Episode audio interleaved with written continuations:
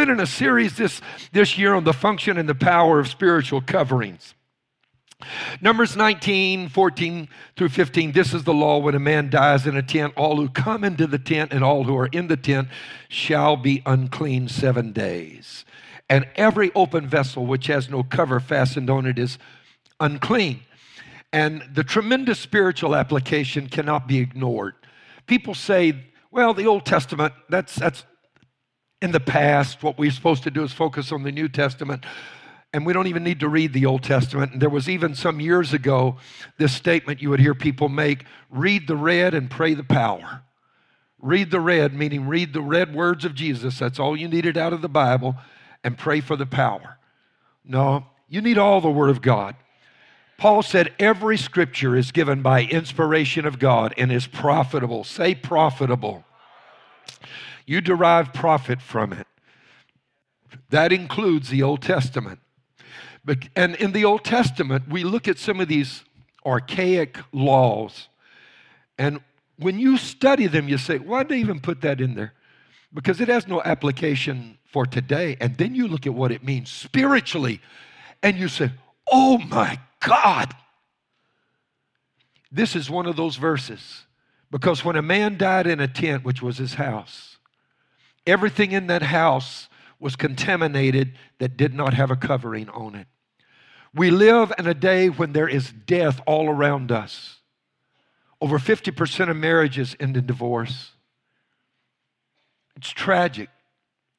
Look at the numbers of people that are hooked on drugs, death, finances, careers imploding, businesses. It's just a shaky, shaky world. Death is at work in finances. You don't believe death is at work in politics. Remember back a, a couple of months to this past election, a few months to this past election. Wow. Have you ever seen so much mudslinging in all of your life? Death at work. And if you don't have a covering, remember, we have this treasure in earthen vessels then the death around you gets into the vessel. I'm teaching you how to not become contaminated in an impure world. Isaiah 10 and 20, and it shall come to pass in that day that the remnant of Israel and such as have escaped of the house of Jacob will never again depend on him who defeated them, but will depend on the Lord, the Holy One of Israel in truth. It shall come to pass in that day that his burden will be taken away from your shoulder and his yoke from your neck, and the yoke will be destroyed because of the anointing oil. The King James says the yoke is destroyed or broken because of the anointing. Father, I ask that you will speak a word to us today. Open heaven that we can peer inside and see the marvels of the kingdom of God and the principles by which it is run that those principles can then be applied to our lives, that we may experience heaven on earth instead of having to wait till we get to heaven to find it. In Jesus' name, and everybody said, Amen. In this series on the function and power of spiritual coverings, I want to begin today, and I'll talk about this for another Sunday or two, on coverings of oil.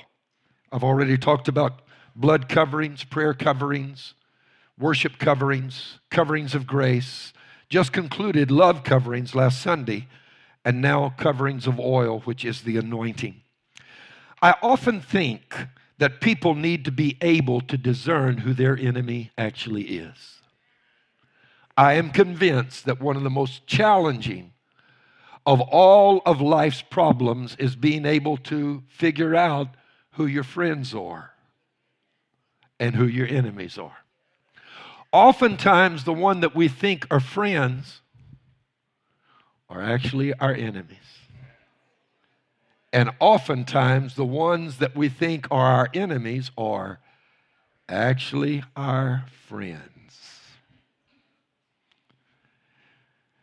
We have come to value people just defending us, speaking up with us and for us, and agreeing with us even when we're wrong. We do. Somebody challenges you on Facebook, you unlike them. I'm not on Facebook, but they tell me you can do that. You probably need to unlike some people on Facebook. Amen. The Bible said the wounds of a friend are faithful.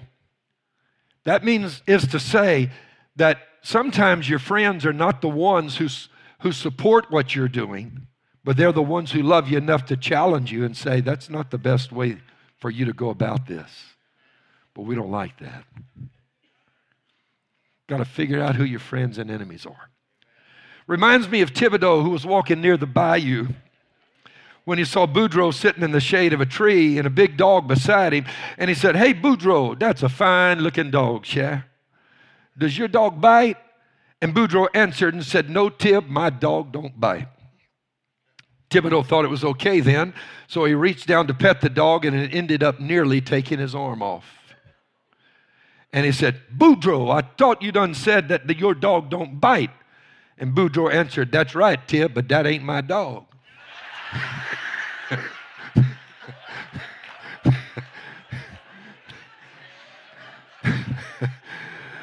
to borrow a little terminology from the hood, you need to know who your dogs are.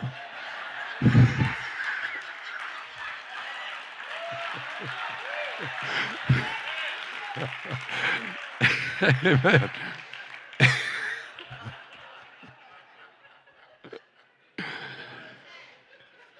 Some of you are old enough to remember this story. 1973, Sweden, a man named Jan Erik Olsson, a convict on parole, took four employees of a bank, three women and one man, hostage during a failed bank robbery at the Kreditbanken in Stockholm. The Kreditbanken is one of the largest banks there. He negotiated, the police surrounded the bank, he negotiated with them for the release of his friend in prison, whose name was Clark Olofsson. And they brought Clark Olson straight from prison to the bank when he went in, and where he went inside and joined his friend in holding these four bank employees hostage. They put them in the vault, one of the bank's vaults. They put ropes around their neck, tied dynamite to them, tortured them, and threatened to kill them. This lasted for six days from August the 23rd to August the 29th. Here is what is utterly astonishing. When they were released, none of them would testify against either one of their captors in court. None of them would. Incredibly, they began instead to raise money for the defense of those who had held them hostage and blamed the authorities for what they had gone through. This strange psychological response on the part of these four hostages toward the very ones who had captured, threatened, and threatened to kill them became known and is still known. If you've studied any advanced level of psychology at all, you will have run across this term. It's called the Stockholm Syndrome. It's when instead of resisting, and disliking your captors, you actually choose to identify with them and defend them. The very next year in 1974, Patty Hearst, the granddaughter of the wealthy publisher William Randolph Hearst, was kidnapped by a group that called themselves the Symbionese Liberation Army. And while in their hands, she was tortured, her life was threatened, she was starved, deprived of of being in human company, forced into a closet, fed bread and water, bucket in the corner for personal use. And after two months in that kind of condition, she began to change her loyalties and sympathies, and they began to be for those who had taken her captive. She even went on to change her name and join their group. And while she was with them, in a bank robbery that occurred in the state of California. She was filmed carrying a gun and helping them rob the bank to fund the very gang that had taken her hostage, that had threatened her life, to fund their Ill- illegal activities. There are numerous other instances where people have developed feelings of sympathy toward those who have abused and threatened them. We are told by psychologists that when this happens, it is a defense mechanism. That people sometimes develop psychologically as a means of survival. This is how they cope. It's a coping mechanism. They begin to identify with their captors because the need to survive is greater than the impulse to hate the person who has caused their dilemma. You may think that's extraordinarily strange, but it also happens in abusive relationships. You wonder why does that man stay with that woman or that woman stay with that man? And somebody can be so beaten down and their self-esteem so damaged. Ask any policeman here. Any law enforcement officer that's a member of this church or anyone you know, no matter where they go to church. What is the thing they fear most? It's when they call, are called to a family situation where there's domestic violence. Because if they try to deal with the person causing the domestic violence, the other person jumps on them too in defense of the one that caused the problem. You may wonder why that happens, but it is the same phenomenon at work here. People, their self esteem so beaten down, they don't see themselves as having an identity outside of with this person who is treating them so badly because their own identity has just been stripped away. And they actually need this person in their life, they feel, and they're willing to support that individual and fight everybody else around them, though that individual is the one that is treating them poorly. And this is exactly what God tells us that Israel did with their captors. Israel actually began to feel feelings of affection for and even to look up to and depend on the enemy who had defeated and enslaved them. They began to depend on the enemy to help them. They began to feel kindly toward the enemy, the very ones who had tortured them. The enemy had come in, as it were, like a, an invading flood had ravaged their women, killed their men, their kids, taken children hostage. And yet these people are looking up to them. The very ones that had caused the problem. And believe it or not, the very one that causes our pain in life. It's amazing to watch so many people in this world and try to figure out why are people so loyal to that guy? People that would never darken a church door, that have nothing good to say about God. They don't want to leave the enemy. Leave the church, but not leave the enemy. And it's like the very one who is causing their pain, who caused the loss of their child or their marriage or their financial ruin or got them hooked on drugs, they look beyond all of that and their loyalty is for the person that has inflicted so much wrong in their lives. The real perpetrator gets off, and God gets tagged for the wrong. And this is what God was saying in Isaiah 10 and 20. It shall come to pass in that day that the remnant of Israel and such as have escaped of the house of Judah will never again depend on him who defeated them, but will depend on the Lord, the Holy One of Israel. God is literally talking about something happening that will cause people to see things the way they really are. And you read and you wonder how could Israel have ever learned to depend upon their captors? And as it were, how could that those hostages defend and go raise money for the legal defense of the people that threatened to blow their heads off with dynamite and blame the authorities and feel like this guy got a bad shake in life and and, and was dealt a bad hand. And, and so, you know, he's not really at fault. It's society at large that's at fault. And so their sympathies are toward him, even though he's wrecking their life. You wonder, how could this happen?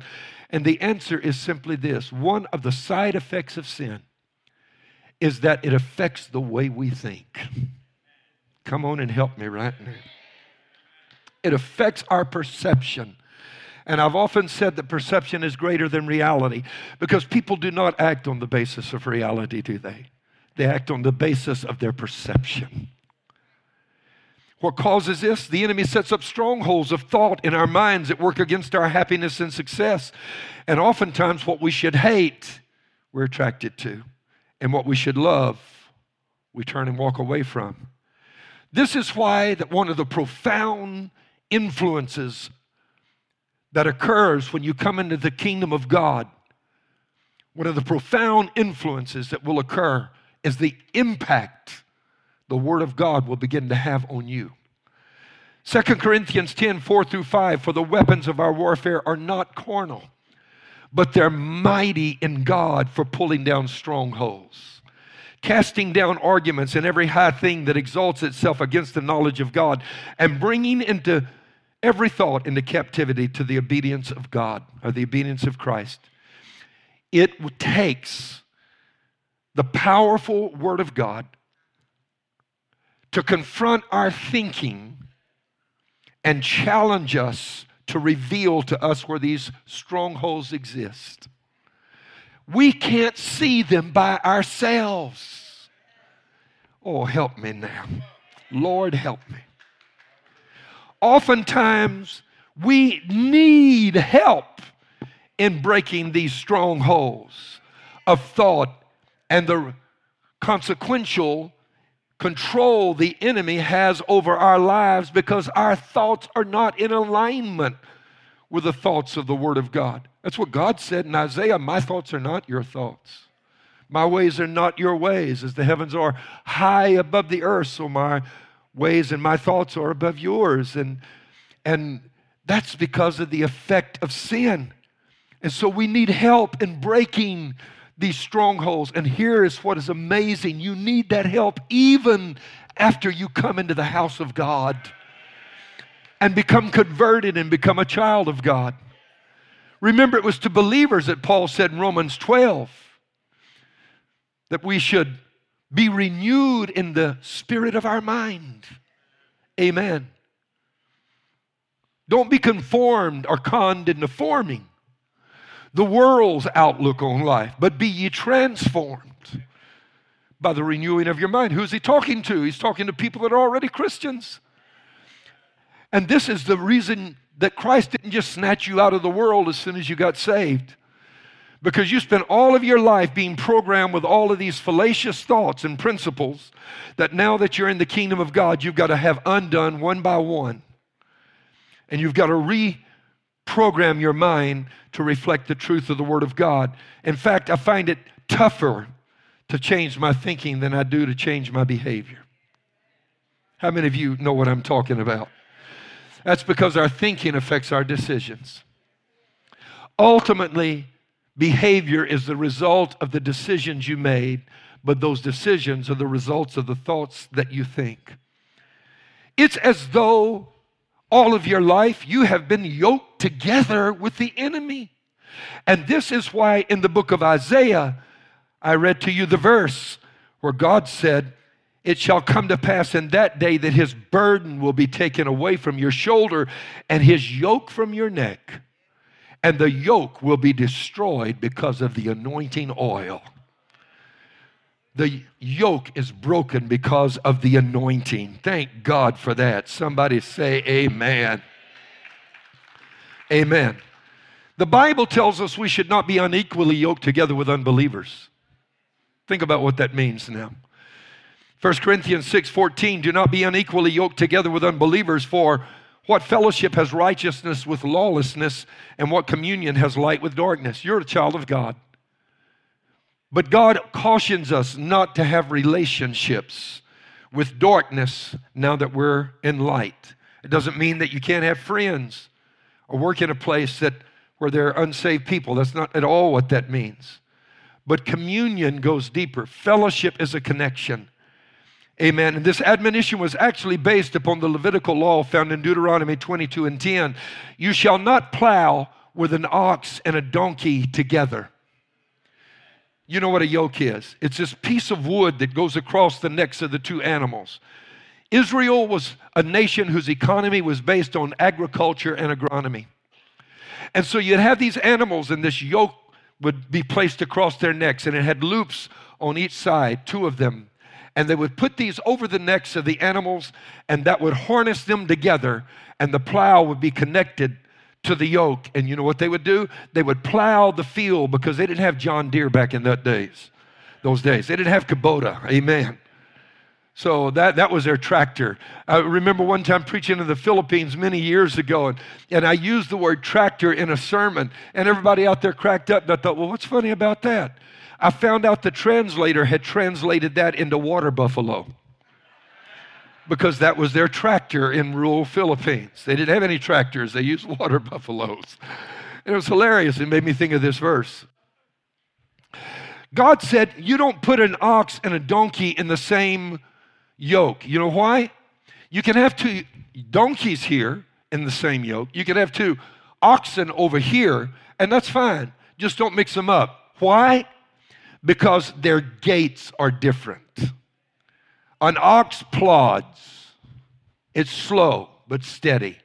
A donkey is more of a sprinter, it's up on its feet and it's moving. And what you have when you have a situation where people are pulling at a different gait is you have one dragging the other, and the other is not liking it because this one is going faster than I am. So you got one resenting the guy that's pulling back. You see what I'm saying? And you got the other one resenting the fact that he's being pulled where he doesn't want to go. So the work is increased. Instead of both of you working together and sharing the load, the work is actually increased. I've got to ask you a question. Do you understand now why God said, don't be unequally yoked together with unbelievers? Paul makes that application, but it not only works in terms of who you marry, because if, if you're not careful, you'll end up choosing someone who's not only moving at a different pace, they're going in a different direction and you work against each other. And God said, I don't want you to have that problem in your life because it's, it's misery personified. Jerry and I will have been married 50 years in just three months. That's right. Amen. The month of June. I know I don't look it. Thank you very much. Amen. I appreciate that. You say, How did you make 50 years? I'm going to tell all you guys how to live with the same woman for the rest of your life. You ready? Here it is. Keep your mouth shut and your pocketbook open. Amen. That's the way you do it, right there.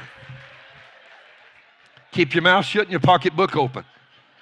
Your marriage will last. Amen. You will survive. Hallelujah. Amen. You will make it.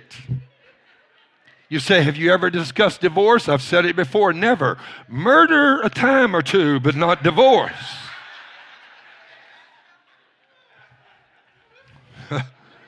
Amen.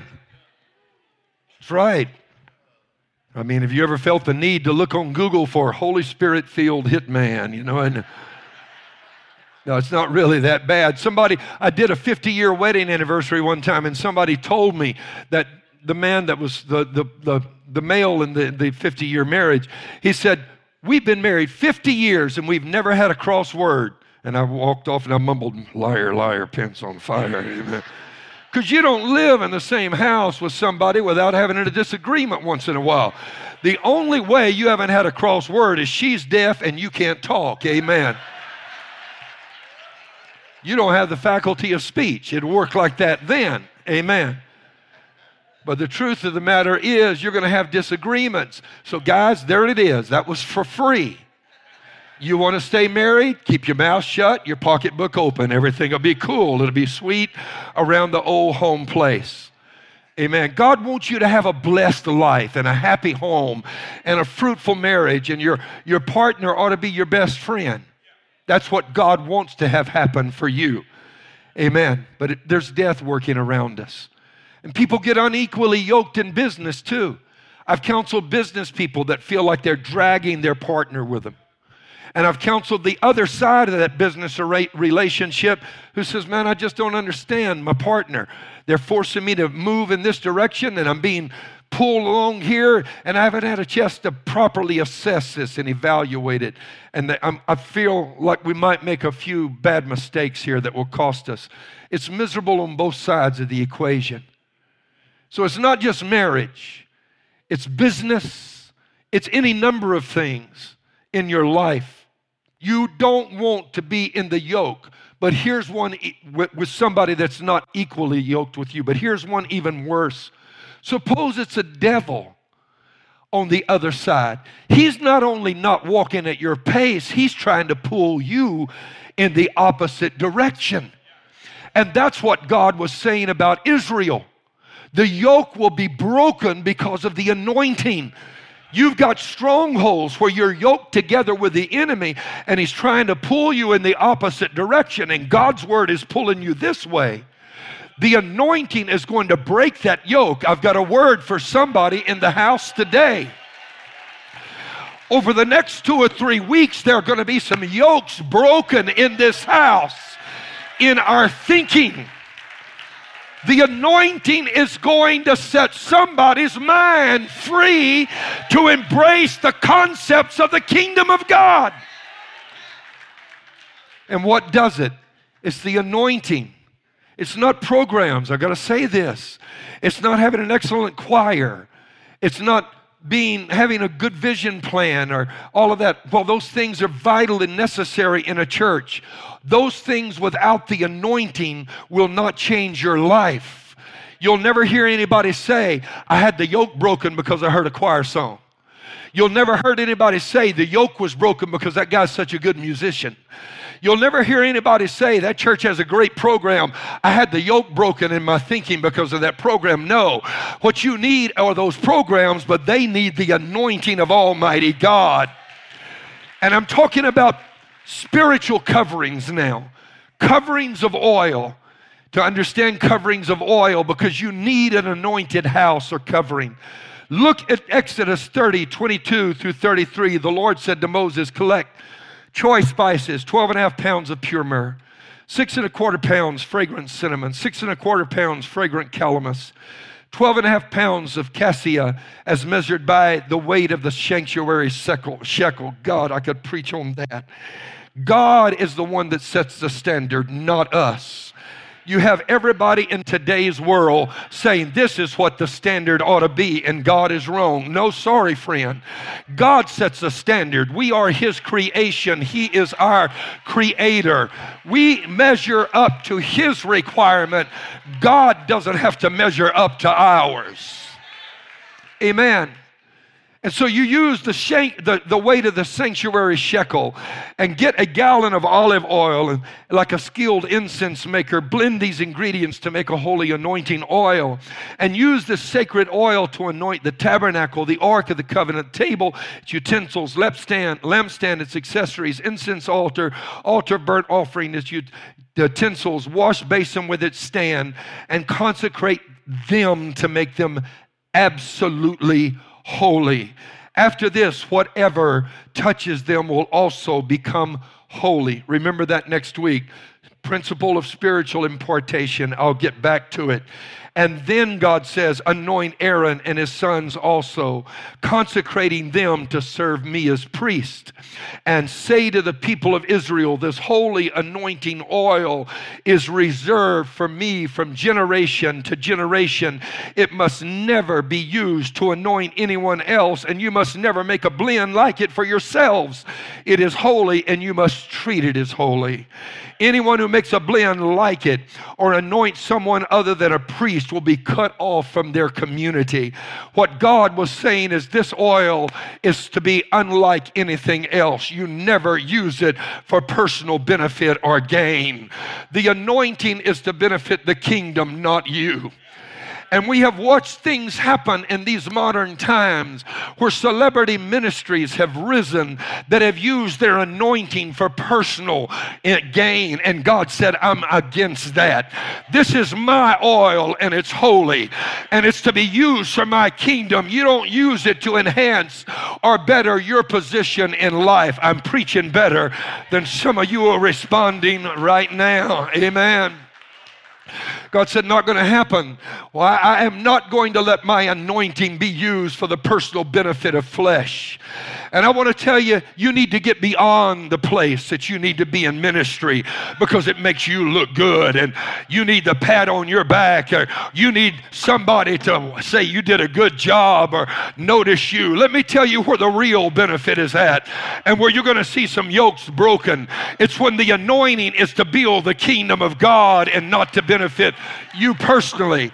And guess who's going to get the most out of that? You are. You are. Oh, yes, because here's the principle you can't give what you don't have, such as I have, give I unto thee. In the name of Jesus Christ of Nazareth, rise and walk. What you're giving away, God's got to give you first. You become the pipeline through which the blessings flow. You become the conduit from heaven to earth. And I'm talking to somebody right now. God wants to break some things open in your life. Amen. God said, if you use it for personal gain, you're cut off from your people, cut off from the house of God. Moses was instructed to use certain particular ingredients in certain and specific amounts in compounding the anointing oil that was to be used for deliverance and anointing. These ingredients of the anointing oil each had a particular purpose and represented certain things that help us break the yokes of bondage in our lives and in our thoughts. Amen and I look at the fact that God determined how much of each was required. Because if I had my way, there's some things that would not be there in the measure they're there in. Some things I'd say, that's enough right there, God, hold it right there. I've been through enough of this. Let's move on now. Amen. Time out, time out. Let's let's change direction here. And God says, You don't get to choose how much of this I put into the anointing process. Amen.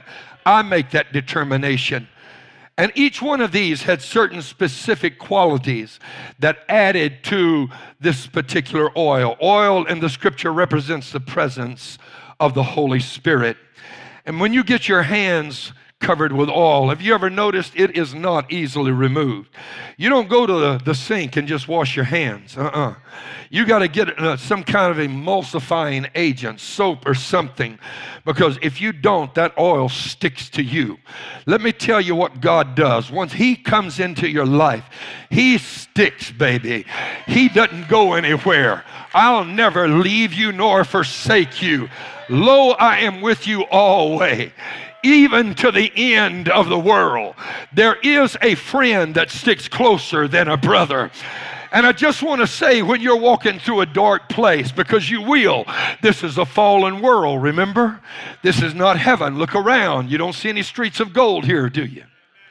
Is, is in heaven. We live in a fallen world, and like I am, want, want to say, not only do we live in a fallen world, we're a fallen people that has been governed by a fallen Lord that Jesus has come to set free. But hear what I'm talking about right now, ladies and gentlemen. When the Holy Spirit gets on you and comes into your heart and you're walking through a dark place, you may be tempted to say, God, where are you? Where did you go? But I want to tell you, flip the light on because the oil is still there. It's not going anywhere. The oil sticks. I said the oil sticks. That's a word for somebody in this house right now.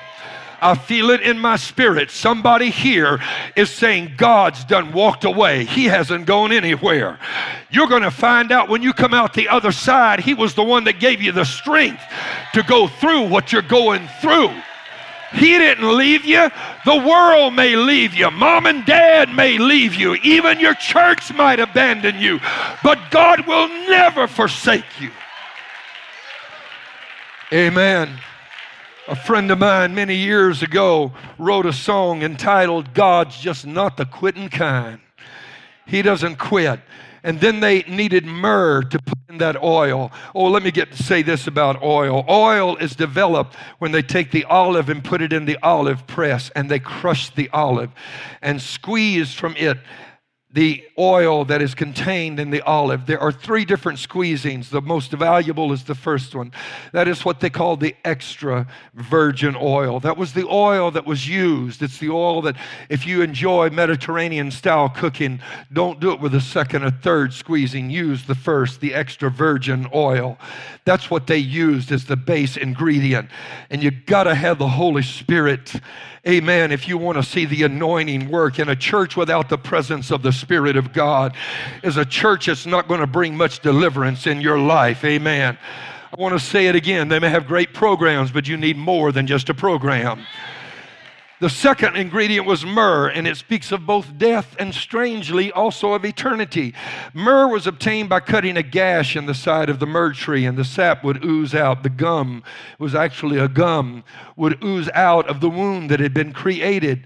This was the very thing that they brought to Christ when he was a baby. The three celebrated wise men that came from Babylon brought myrrh as one of the things they brought to Christ. Why? They didn't know it. They were prophetic prophetically inspired to pick up myrrh, which is very valuable, and bring it with them on their arduous journey and trek to find where Jesus had been born. And they presented it to Mary and Joseph, Jesus' mother.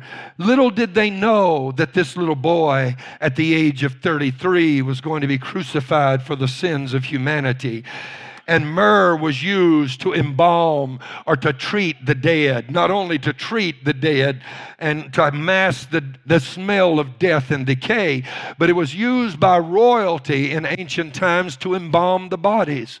I have seen, and so have you, in some of the museums. I've been in the museums there right in Cairo, Egypt, where they have the mummified bodies of past potentates. Those mummified remains are still there. They have not rotted away. Why? Because the myrrh would not allow them to rot away. And so, on the one hand, it speaks of death because that's what they use to, to to perform the ritual of covering and masking the smell of decay when a person died. But on the other hand, it speaks of eternity because some of those pharaohs have, that have, have been gone now for thousands of years, yet their mummies still remain. Can I talk to you about a man named Jesus?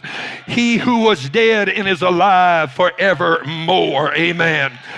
Yes, he walked through death, but he's still here. And not only that, he's the high and lofty one that inhabits eternity.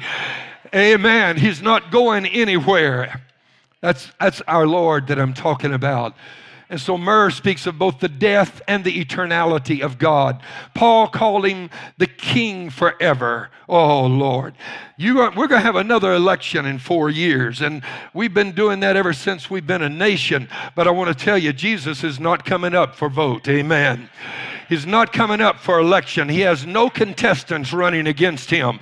He is the undeclared king without equal, king of kings and lord of lords, prince of peace, mighty God, the great I am, the everlasting Father. There's nobody like the one that I'm talking about. Hallelujah. Hallelujah. It also speaks of how we must live if we're going to have the anointing in our lives. There's got to be something, we've got to go through some wounding and some cutting to release the sweet fragrance, of God. That's one thing I've noticed about some of the children of God that I've known in my life. The more they go through, the more like Him they become the sweeter the smell. Smith Wigglesworth, the great evangelist at the turn of the last century from England, the UK, he one day was in a prayer meeting. He was extraordinarily used of God in great miracles. And one day he had to travel. And so after prayer, he went into a rail car and sat down in that rail car and wait, waited for the train to take off. The man right across from him had on a clergyman's collar. Wigglesworth never opened his mouth and said a word. Within two minutes, that man who was a clergyman looked at him and said, Sir, you convict me of sin. Within five minutes, everybody in that boxcar was on their face crying out to God. Why? Somebody had got some oil on them. Amen. And when they walked in, you can't disguise the oil. You can't wash it away, it doesn't leave. And what I want when I come to this church is I want to have a covering of oil. And I don't want to be up here trying to just preach to you what I know. I need some oil in my life. You need some oil in your life. Why? Because the anointing is broken, or the, uh, the yoke is broken by the anointing. That's what breaks the yoke. Somebody here needs to listen. And then there was cinnamon. It was obtained from the inner bark of the cinnamon tree. It was very fragrant in smell. And if you've ever tasted cinnamon, it is extremely bitter in taste. One thing I, I bet you can't do take a tablespoon of cinnamon and without anything to drink, swallow it.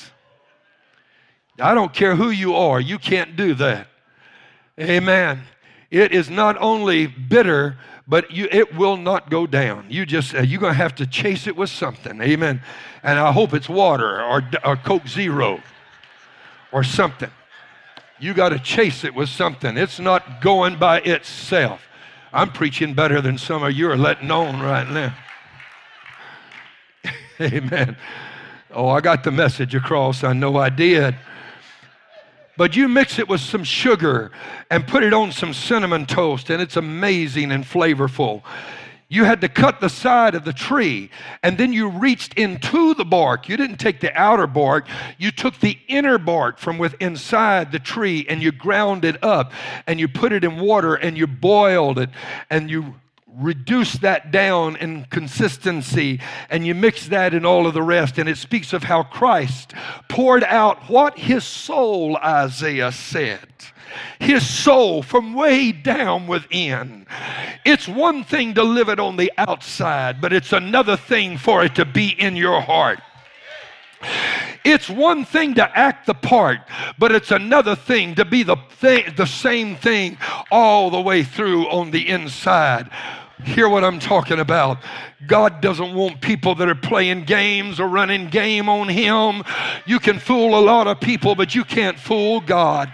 And I'm not, I'm not, I'm not saying this in an ugly way because I preached last the last two weeks on love coverings. What I want you to know is that God loves you. And from way down within the heart of God, way deep inside God's heart, He loves you. And He wants to break some yokes in your life.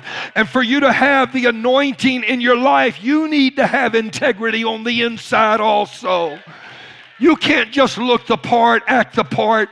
I came from a denominational background that would tell us all about how we were supposed to look, but it didn't talk much about the inside. And I'm not casting aspersions or, or throwing stones. I love people that help me and, and poured into my life. But let me tell you why you need that cinnamon and why you need that. Do you know that at the door of the tabernacle there were sacrifices offered? And to offer a sacrifice meant something had to be cut something had to die. Things had to be wounded. You're not going to get through this life without being wounded. When Paul said, offer yourself as a living sacrifice, you know what that means? It means there's going to be some wounds in your life somewhere. It doesn't just mean you double up on your offering this week, it doesn't mean that alone. What it means is you're going to go through some hurting in your life, and you got to learn to give that to God. You got to give it to Him. You know why? Because at the door of the tabernacle where the sacrifice sacrifices were, were given, there were flies that gathered in swarms because of the gore, the blood, the, the, the entrails, everything that was there. It was a mess. It was, it was like being an abattoir. I mean, a slaughterhouse. There's just, a, it's a mess, and flies were drawn. You know what I'm talking about. Living here in the South, especially like we do. And, and you know Satan's name in the Bible? It's Beelzebub. You know what Beelzebub means? Lord of the flies. Amen. Here's what happens when you get wounded. If you don't get some cinnamon and you don't get some sugar and it doesn't have integrity and you don't have some oil to cover it up and you don't have some myrrh to make it smell good, it develops a stench, and here comes the devil running. Hear what I'm saying. I am amazed at how some people are attracted to the gore of life. Some people, that's where their minds dwell. You know what I'm talking about. Somebody get a bad attitude and have ugly things to say. These days, I mean, they even make up stuff. I mean, you've been watching all this news recently. Man, you don't know what to believe anymore. There really is a lot of fake news out there. I don't care whether you're Democrat or Republican, you don't know what to believe any longer. It's like, I remember when Walter Cronkite used to give the news, for heaven's sakes. He'd, give, he'd report what happened. Nowadays, you got to try to figure out what happened by listening to everybody's influence and they're what, what, what they're trying to make you believe. It just, I get sick of it sometimes. I get tired of it. I feel like somebody's trying to play mind games with me all the time. Trying to, here I am, unequally yoked with people that are trying to lead me where I don't want to go. And I'm pulling toward God and they're pulling the opposite direction. And am I talking to anybody right now? Ecclesiastes 10 and 1 said, Dead flies putrefy the performer's ointment and cause it to give off a foul odor. So does a little folly to one respected for wisdom and honor. You may look the part, you may talk the part, you may act the part, but a little lack of integrity on the inside is an opening for flies. It's an opening for Beelzebub. And you watch this, somebody begins to make up stuff criticize a church or whatever, criticize the kingdom. And it's amazing. People want to get around that. They want to feel the gore. They want to smell it. They want to rub their foot in the mess. And they want to talk about it and over coffee discuss it and, and, and get on Facebook and talk about it. Am I, am I relating to anybody yet? And have all kind of nasty things to say about somebody who didn't do them wrong that's a member of the church and cast aspersions at God. And then they wonder why later in their life their marriage falls apart. They wonder why their children drift away won't have anything to do with them they wonder why one day their finances implode and their business collapses and they don't want to live anymore. They're at the end of their rope. You invited the lord of flies into your life don't open a door to the Lord of flies. Get some cinnamon because you know what cinnamon will do? It chases flies away. There's something about the anointing that makes the devil go looking for an exit. The yoke is broken. You guys have to forgive me. Lord, I feel like I, my soul is on fire right now. Forgive me. I, I, I feel like I'm about to strip a gear here. I, and then there was calamus, which is sweet cane. This is a plant that grows in wet places. And you know how it was used? You first had to pluck it and then you beat it until it released its fragrance. You didn't grind it, you beat it. You smashed it into a pulp. This speaks of our Christ who was beaten, wounded for our transgressions, bruised for our iniquities. The chastisement of our peace was laid upon him and the fact that it was found in a wet place. That's what God does in our lives. You may have lived all of your life in a desert, but when Christ comes in, He makes that desert to blossom like a rose and turns the de- desert into a river. Am I talking to anybody that knows what it's like? You've been through some dry places. Anybody here that's been through some deserts in their life until Jesus came and all of a sudden, passing through the valley of Baca, you made it into an artesian well. Water started springing up in the most unlikely places. When you break the yoke, God begins to visit your life. Amen. With abundance and with a river. There is a river flowing. Amen. You see, you got to keep what the devil, you got to be able to take what the devil throws at you and keep on moving. I mentioned it a couple of Sundays ago. Y'all remember that old song? Ain't nobody gonna break my stride. Ain't nobody gonna slow me down. Oh no, I got to keep on moving. Am I talking to somebody? Uh, uh, I'm not slowing down. I'm not letting the devil stop me. I got to keep moving toward my destiny. I got to keep moving closer toward God. And the last ingredient was the cassia, which was an evergreen tree. And evergreens are unique in this regard. They don't go into hibernation like other trees do. The sap does not return to the, its roots. The leaves don't fall off. And if you've been in dark and cold climes in the dead of winter, like northern Sweden or Norway or Canada or Alaska or some of these other places, you will know that ever, all the other trees may be denuded and stripped of their leaves and may have been that way now for months, but there's still a tree that's green, though it's covered with snow, and that's the evergreen. And the cassia came from the evergreen tree. And what it speaks is of is the faithfulness of God. When you walk through a winter, God's not going anywhere. When you walk through a cold season in life, God's still there with you. Our God is an ever present help in the time of trouble. But it also refers to how you need a covering that has integrity in it and has faithfulness in it. Can I just get real with you right now? If you're going to be anointed, you got to be like that evergreen tree. You, your sap can't run up and down depending upon the season that it's in. You got it when everything is against you and you've lost every leave you've got. You got to keep on serving God. Hello, somebody. How you gonna how you going to be anointed if you can't even pay your tithe regularly? I, I know I slipped that one in on you. How are you going to be anointed if a little season of reversals robs you of your worship? You don't go to church because you had a bad deal on the job or something happened. No, no, no. Faithfulness, faithfulness. In season, out of season. These ingredients were to be blended together into a suspension rather than a solution. You may remember from your high school chemistry classes, a suspension is a mixture in which fine particles are suspended in a fluid where they are supported by buoyancy. They retain their individual properties while contributing these properties to the rest of the mixture.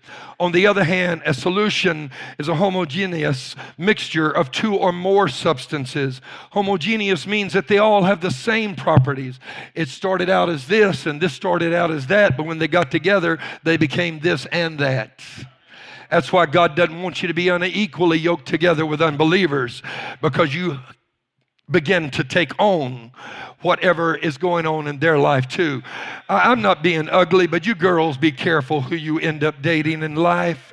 You young men, just because she looks like, well, Somebody said when I married her, she had an hourglass figure. But since that time, all the sand has gone to the bottom. Amen. And I want to tell you, looks are here for a little while, they may not stay. And just so you men don't feel like I'm being unfair, she says, yeah, he had a chest, but since then, his chest, he's developed chester draw. Uh, his, his chest has fallen to. Uh, you get the picture, and I'm.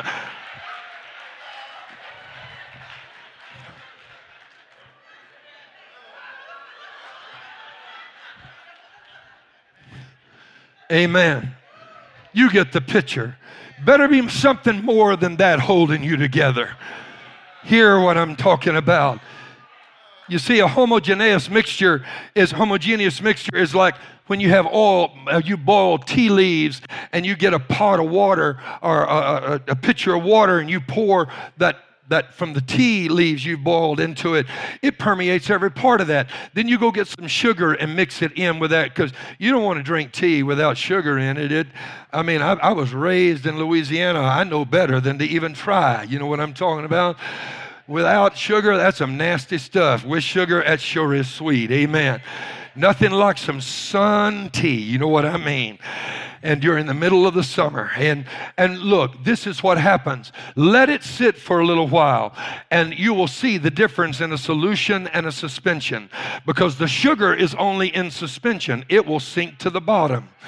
But the solution is the tea and the water, they have shared properties. Whenever God created the anointing oil, it was a suspension.